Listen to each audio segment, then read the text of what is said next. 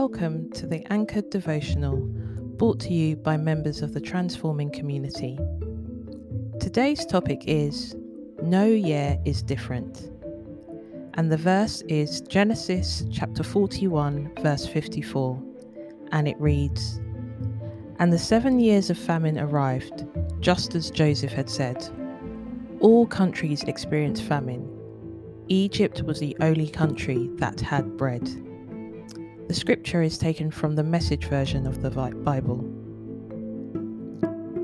Every year consists of three hundred sixty-five or three hundred sixty-six days, fifty-two weeks or twelve months. Based on this, it is evident that no year is inherently distinct. The crucial question is, what sets each year apart?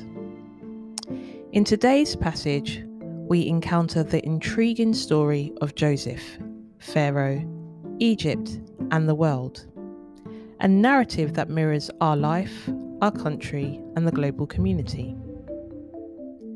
Joseph not only interpreted Pharaoh's dream, but also provided a plan. The execution of this plan made the subsequent seven years different from the previous ones. While famine plagued other nations, Egypt thrived, highlighting the power of planning. Just as Joseph's strategy shaped those years, your dreams and targets for this year necessitate a well-thought-out plan. This planning will distinguish this year for you, allowing you to declare, "There is lifting when men are cast down." Taken from Job chapter twenty-two, verse twenty-nine. The essence is that no year inherently differs from another. It's the execution of your plans that marks its uniqueness. Joseph's strategic plan was not ordinary. It was divinely inspired by God.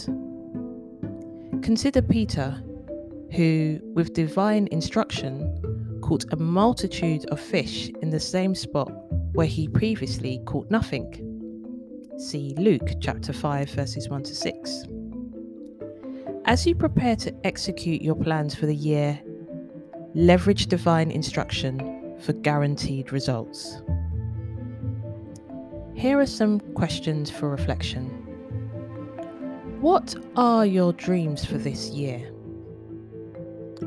Do you have a plan to execute for your desired results? Have you sought instruction from the Lord for the year? We invite you to join us at the next live devotional session on Monday at six thirty a m U K time.